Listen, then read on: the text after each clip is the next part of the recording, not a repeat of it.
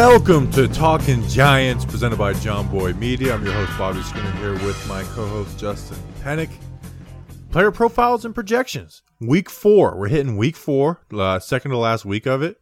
Today we got Darius Slayton, Julian Love. Happy Monday. Justin, how you doing? How was your weekend? It's beginning to look a lot like football. Emphasize the T because I'm pretentious. Bobby Skinner, I'm good.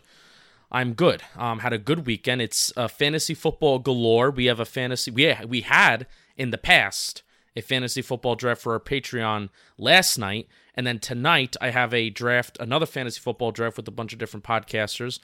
Um, so it's fantasy football galore these next couple days, and I went and I swam in a pool on Saturday. How are you doing?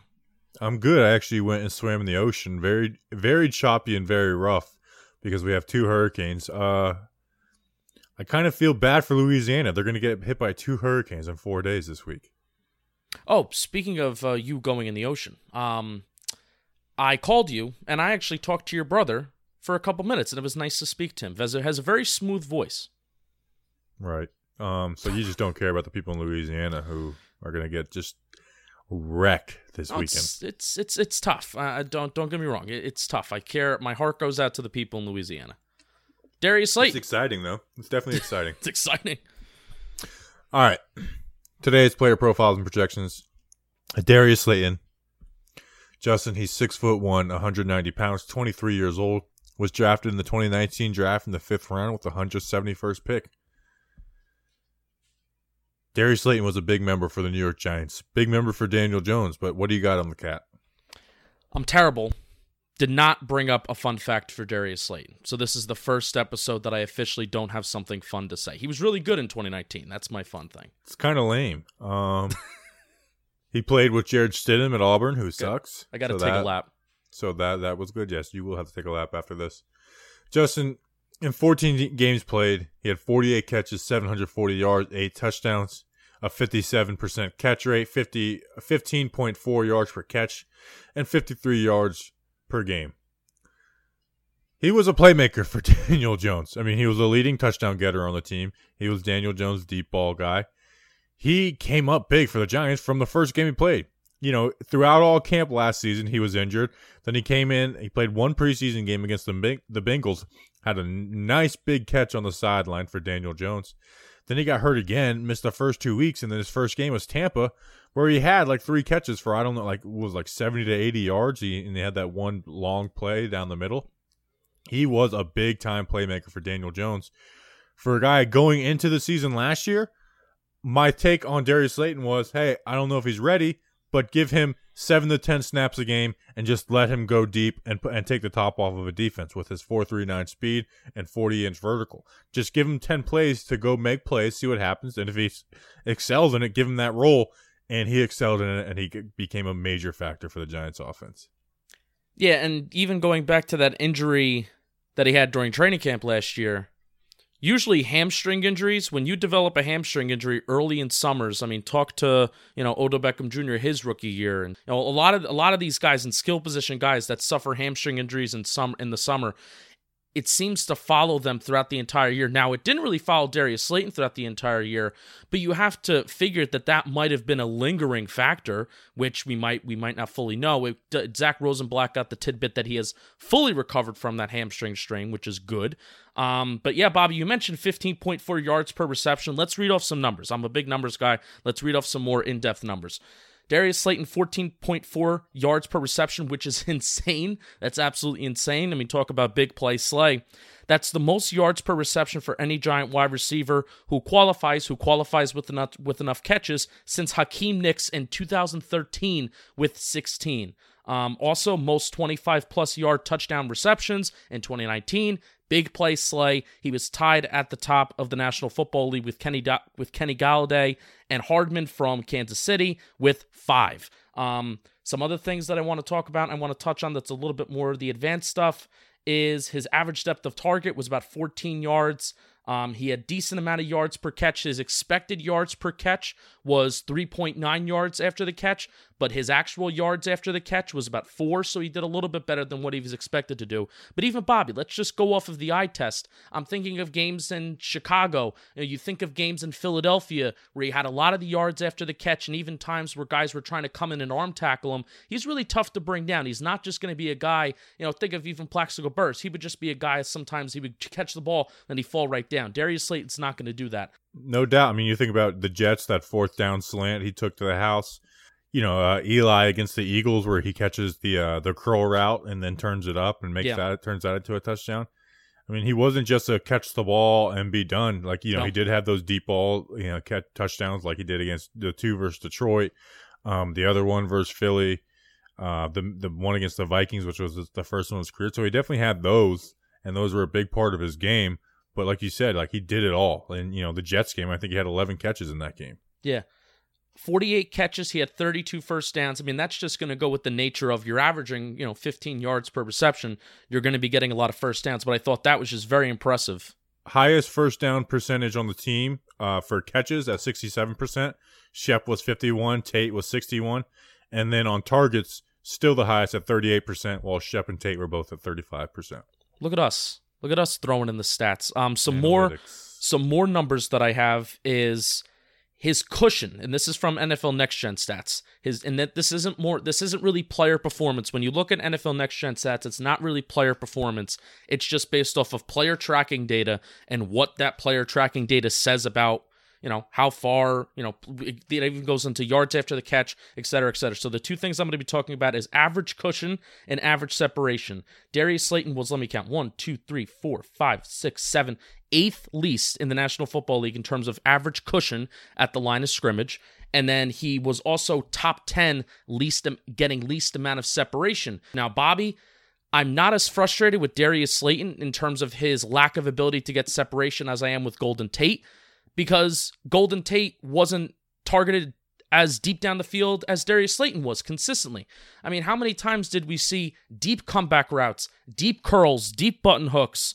I mean, even those slant, even though those slant routes, the you know slant routes that would be targeted somewhat deep down the field, you know, while Slayton I think does need to refine his route running in a lot of different ways because of his ability to stretch the field and how often he was being targeted deep down the field. I don't mind the lack of separation like I get a little upset and a little frustrated with um with Golden Tate. Um so I have some more thoughts about the the most common routes that I saw Darius Slayton run and be successful with. Do you want me to go to that or do you have something to feed off Go of for it. All right, so the most common routes that I saw Darius Slayton be very productive with, and where I would like to see him more thrive this year, because obviously it was the streaks down the field, right? It was the posts. We're thinking of that, you know, that big long post route that we saw week three uh, against Tampa Bay, which was arguably Daniel Jones's best throw. I think Slayton was tackled on the thir- on the on the three yard line, caught it over two guys. But what I would like to see is I want to see more comeback routes. You saw a decent amount of comeback routes that's going to be able to really keep that yards per reception. It's, going to keep that up because you can run comeback routes very deep. You know, it doesn't have to be just five, ten yards. You can run them a little bit deeper, and then you're what you're able to do. Hopefully, create that separation. If Slayton is able to work on his route running, maybe he's able to fake like he's about to, you know, keep on running deep down the field, but then he cuts it back to the sideline and he starts to come back. But why I like him running those comeback routes, Bobby, is because Darius Slayton showed a very good maturity to come back to the football. He's not just going to sit there and wait for the football to come to him. He's going to run back to the football and make sure that a cornerback's not going to come in and and and snag and snag it out in midair. Um, so that's something that I really liked. Um, comeback route. That's my that's my big note. Post routes. We saw curl routes, streaks, um, and also the OBJ slant. I would like him to run a little bit more of those, and that comes with route running, where he needs to be a little bit better of a route runner. But that OBJ slant, where he could take it to the house, just like he did against the in that Jets game, I want him to run that more, and I want him to get a little bit more refined in that. Yeah, and like you said, he did that in the Jets game. Um, a lot of time that that like those those routes were put on on Tate or Shep's shoulders, where like you said, um, if teams are going to be protecting him deep, where he, th- that kind of stuff can be there, and like you said, he can get YAC. Let's talk about him for 2020 though. In this Air Coryell offense, that you know, it's predicated on having guys deep, you know, which opens things underneath. Slayton, you need like you need that outside guy to go deep. Slayton is that guy. Doesn't mean he's number one wide receiver, but he is that guy. Like he is going to be in that Dez Bryant type role. Doesn't mean he's Dez Bryant, but he'll be in that type of role. So I think that's going to fit him well. And like you said, with the comebacks, all, those different uh, types of routes, I, I think that'll fit him well. And when you, if we can, if I know it's a huge if, but if we can stay healthy, like that opens things up for him under uh, uh, over the top because we have you know Shep, Tate, uh, Ingram, Kaden Smith, Saquon, where you're going to have to cover this like the short area of the field against the New York Giants, where Jones likes to give those one-on-one shots to Slayton. I feel like there's going to be a plenty of those against the Giants this year, this season. Yeah, and really it's a matter of if Slayton can has worked and if he can continue to refine his game when he's going up for deep balls. One more stat that I want to read off from 2019 is that his contested catch numbers were not that great. He was eight. He had eight catches off of 28 attempts for those contested catches. So, like I said, you know, I'm not I'm not really freaking out over that, but if he's continuing to refine his ability to go up catch the ball out, you know, catch the ball, you know, when it when it's contested, when there's a corner that's pretty close to him, because he's not going to be a guy that's going to create a lot of separation. Clearly, NFL teams are playing Darius Slayton close to the line of scrimmage, way more than they are um, towards the average wide receiver. So if he can just refine some of those things, Bobby, I really do think if he's been working hard and he's been doing the things that he's been saying that he's been doing, he's you know continuing to get that good connection with Daniel Jones. We can see a catch percentage above 60%. He was almost at 60% in 2019 with 57. We can see a catch percentage above 60%, which would be really solid for a guy that that can expand the field. And we could see he played 14 games, 66% of the offensive snaps. I think we can see over 60, you know, 60 to 65 catches. And I don't think that's a stretch. I think that's me being really realistic. I, I do too. Do you, do you have him as the number one uh, catch getter on the team? Well, if he could be, I mean, here you know, if if, if Sterling Shepard, if I think everyone's healthy, no, if it's not play the, if if like you know if someone's hurt game. No, Say I think- everyone plays 16 games. I think Sterling Shepard's getting anywhere between 85 and 100 catches if he's playing 16 games. So I don't have him as the lead is the lead catch getter, but that's not again, it's not a bad thing. If Darius Slayton was the lead catch getter on this team, he's averaging what is he's probably finishing with like 1500 receiving yards cuz he's cuz he's getting 15 yards per reception, which would be bananas. I mean, I hey, don't you won't hear me complaining if he finishes with that. I just don't think that's realistic. Uh, I think everybody has a role on this offense because there's no clear-cut number 1. So, you know, Tate's going to be like this Swiss Army knife, and he's going to just do whatever he needs to do and get his YAC. Shep's going to be your possession guy, then Slayton's going to be your expand the field guy. And I like that. I really, really like that. Over under 950 yards for Darius Slayton. Ooh, Last year in 14 games he had 740. 740. So what? Let's let me let me. I wish I can do some. That would be math. 850 yards um, on the season. I wish I could do some math. What if he finishes with 65 catches but 15 yards per reception? How many yards would that be? It's it's basically nine. It's like 980. Okay. All right. Then I, you know what? Because I'm a pessimist, I'm gonna say slightly under. I wish I can push. Yeah, yeah. I mean, I, I think it'll be around that rate. Now he had eight touchdowns in uh, 2019. Over under nine touchdowns. I'm gonna say over. Me too. I think he's going to get double digits. I really do. I think Jones is going to look for him. Um, you know, where Ingram, Shep, and Tate are going to have a big role in getting us down the field. I think Slayton is going to is going to be huge in the red zone, and I think he's going to get double digit touchdowns. Like Yeah. I, am not saying he's going to be the number one receiver on the team, but I do think he'll have the most touchdowns, and it will be double digits. Yeah. Yeah, really, really rooting for him. I, I was actually a lot more surprised of wh- the combination of both what I saw and the combination of you know saw when I watched the film, and then just what I also saw when I was re-looking up some of the stats. Um, you know, I, I you kind of think, oh, Giants fans are just getting excited uh, for what a, f- a fifth, a sixth round guy. I think he was a fifth round guy, fifth round guy for little reason just because it's it's homer bias. But no, I'm very legitimately very excited about Darius Slayton to see what he can do, especially in this offense, especially because all these skill position guys are coming into their second year together, um, and they all have their own refined individual roles. That gets me very excited. Yeah, and, and and good reason to, you know, where even if one of these guys go, does go down, you can count on on Slayton to be a big target. All right, let's take a break and move on to Julian Love. Come on, pay attention in there. Let's go. We got a beautiful day. Work. Play fast. Play fast. Whoa. Ah. All right, Justin, let's talk about Julian Love. Love, love, love, live, love. Julian Love, 5'11, 195 pounds, 22 years old. Let's pick out of Notre Dame last season in the fourth round with the 108th overall pick. He was a cornerback. And Justin, he played safety last year. And inside sources, he's only playing safety in practice so far this season. So I had big expectations for him to be a cornerback in 2020.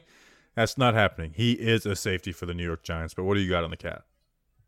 I think that's one of the shockers that's coming out of Giants camp so far to start that he has only lined up at safety and Darnay Holmes has kind of taken that slot corner job. But Julian Love from Illinois, which I looked at that first and I was like, who who's from Illinois? But I guess you know Notre Dame is in Illinois.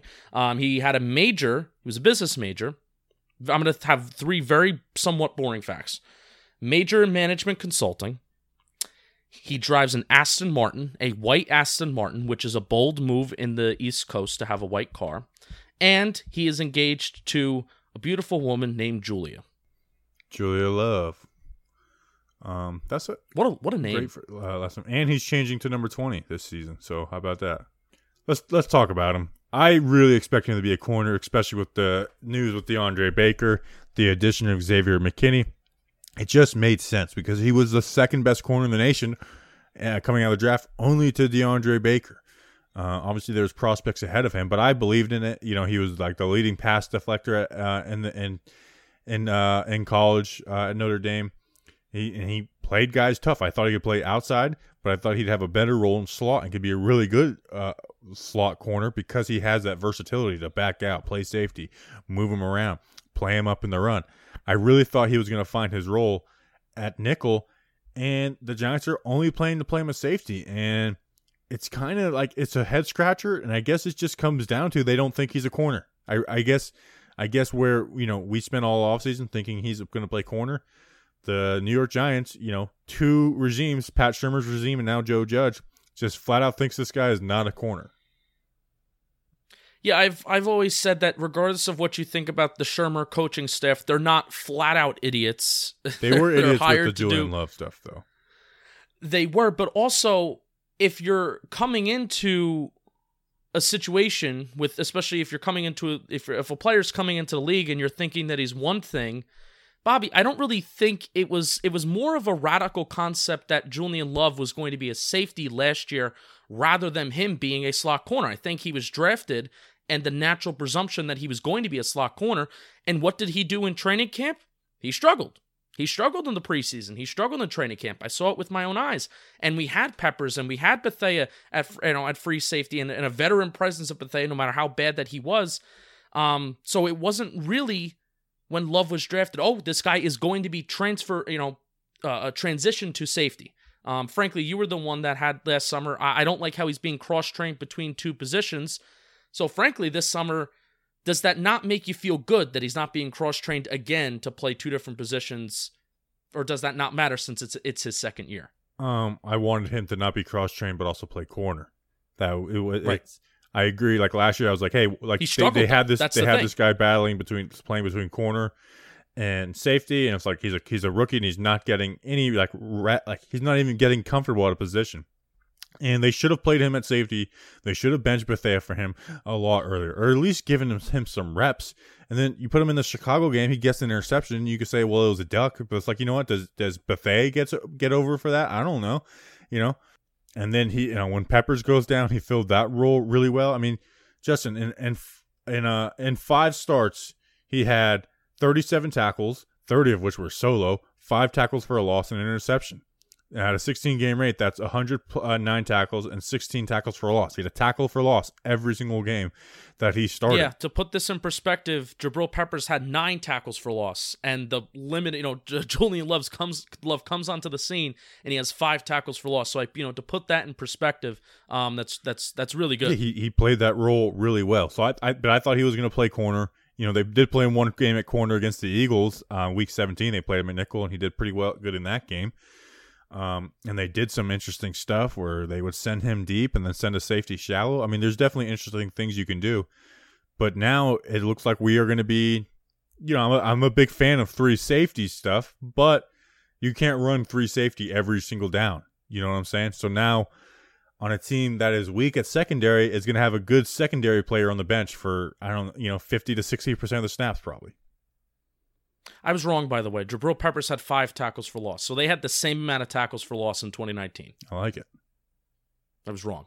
Bobby, I mean, here here's really my my thing right now and my main question about this Giants defense and we'll see it next weekend by the way because we're going to see the Giants scrimmage with each other on NBC which is that's awesome how they're doing that and they're going to be able to have the fans see what they're actually doing and how they're practicing and how they're, you know, how they're hitting each other and what and what Graham is running, what Garrett's running, etc. I'm just very curious as to how they're going to work these all these three safeties because somebody is going to have to cover half of half of a football field, right? You know, whether that be a single high safety, whether Patrick Graham decides to do some two high stuff, somebody's going to have to cover half of a football field or be single high and cover the and be expected to cover the entire part. I don't know if that's in Love's strong suits. I don't know if that's in Pepper's strong suits, and right now that's not in McKinney's strong suits. So, I mean, I guess right now we'll break it down with Julian Love. You know, does he? I think we can be confident that he can maybe cover half of the field, but that full transition to possibly being a free safety and not just an in the box strong safety, that is the thing that makes me most worried about Julian Love in 2020. Well, I was excited to see him play free safety, and he was getting. They finally gave him some reps at Chicago game, and then Peppers goes down. They you know switch him over to that strong box safety, and we never got to see him in that role. But I like what he showed in the past game. When they did have him deep, I thought he played well. I thought he played aggressive, something that Bethea didn't do, where Bethea was just caught sitting and waiting and would like, only get to the sideline one time. So I did like that. Um, so I'm I'm cool with him at that free safety role, and it looks like that's where he's starting right now, and he is starting over McKinney um, at this time. You know, obviously things can a lot a lot can change going in, into the season, but I just what fresh it's not that I don't think he can be a good safety. I think he can be an awesome safety. But it's now it's like okay, we have three players at a at the safety spot, you know? And like you and I I get there's more safeties on the field now, but that that doesn't mean you're running it, they're all starting. You know what I'm saying? Like somebody's on the bench for at minimum 40% of the snaps. Yeah, and the thing is is that we have three safeties that have in a way, very similar skill sets. You can argue that Love is the most versatile out of all of them. Peppers is probably the best athlete out of all of them. Um, and you're hoping McKinney has that high ceiling, but they all kind of can do the same thing.